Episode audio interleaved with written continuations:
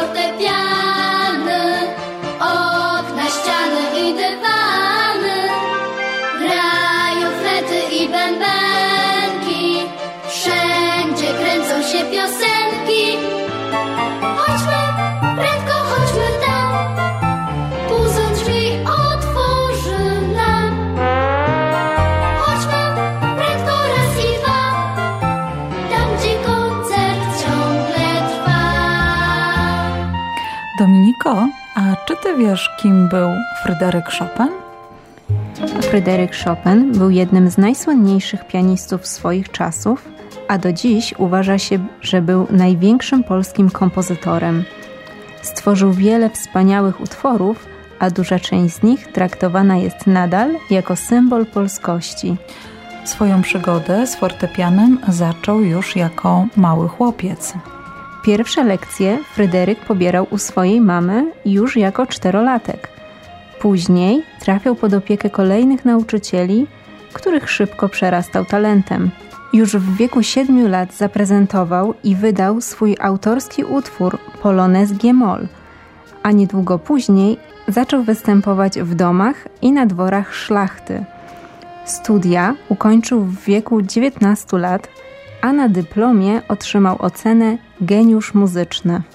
Dwa lata później musiał jednak pożegnać się z ojczyzną na zawsze. Początkowo wyjechał, by dawać koncerty za granicą i szlifować swój kunszt muzyczny.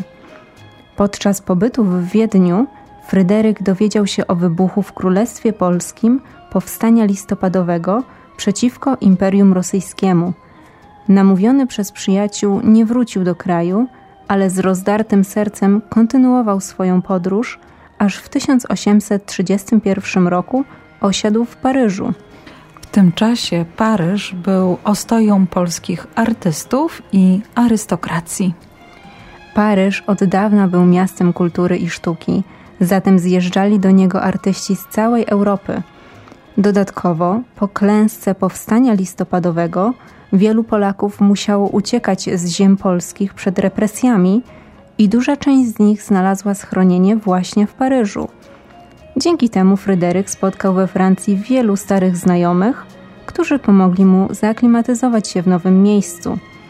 Z czasem zaczął koncertować i zyskał opinię wybitnego wirtuoza. Zaczął również udzielać lekcji gry na fortepianie. I choć słynął z bardzo wysokich wymagań oraz nerwowości, to ilość propozycji ledwo mieściła się w jego kalendarzu. Wspaniałą karierę i podróże po Europie przerwała jednak ciężka choroba.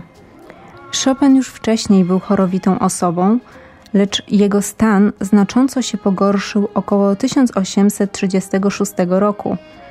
Prawdopodobnie zachorował wtedy na gruźlicę, niebezpieczną chorobę zakaźną. Przez kilka kolejnych lat podróże i występy przerywane były epizodami nawracających kłopotów ze zdrowiem Chopina.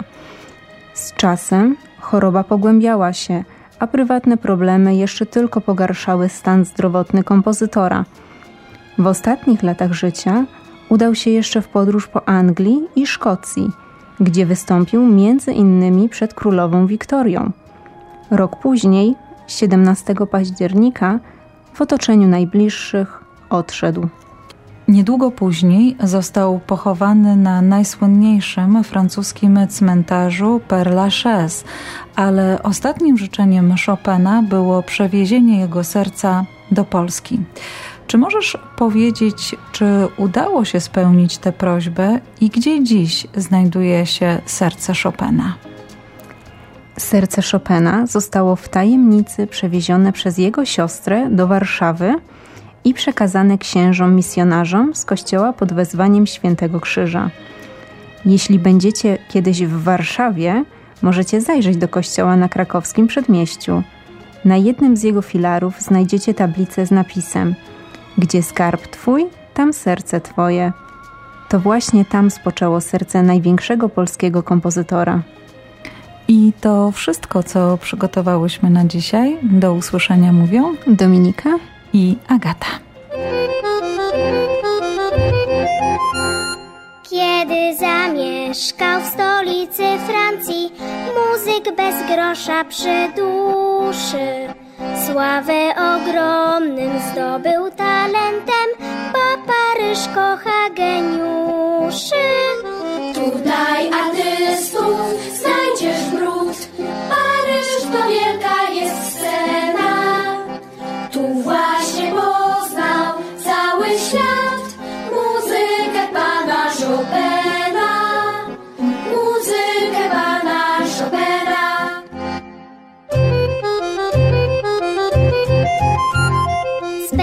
wieczory w gwarnych salonach wśród artystycznej elity.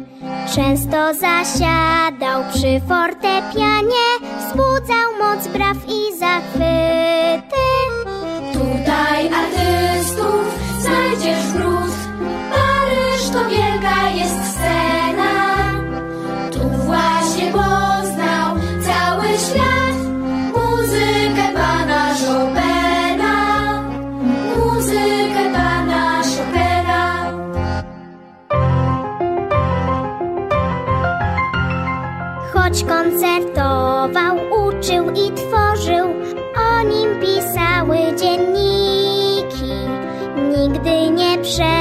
Przestał tęsknić za Polską, natchnieniem swojej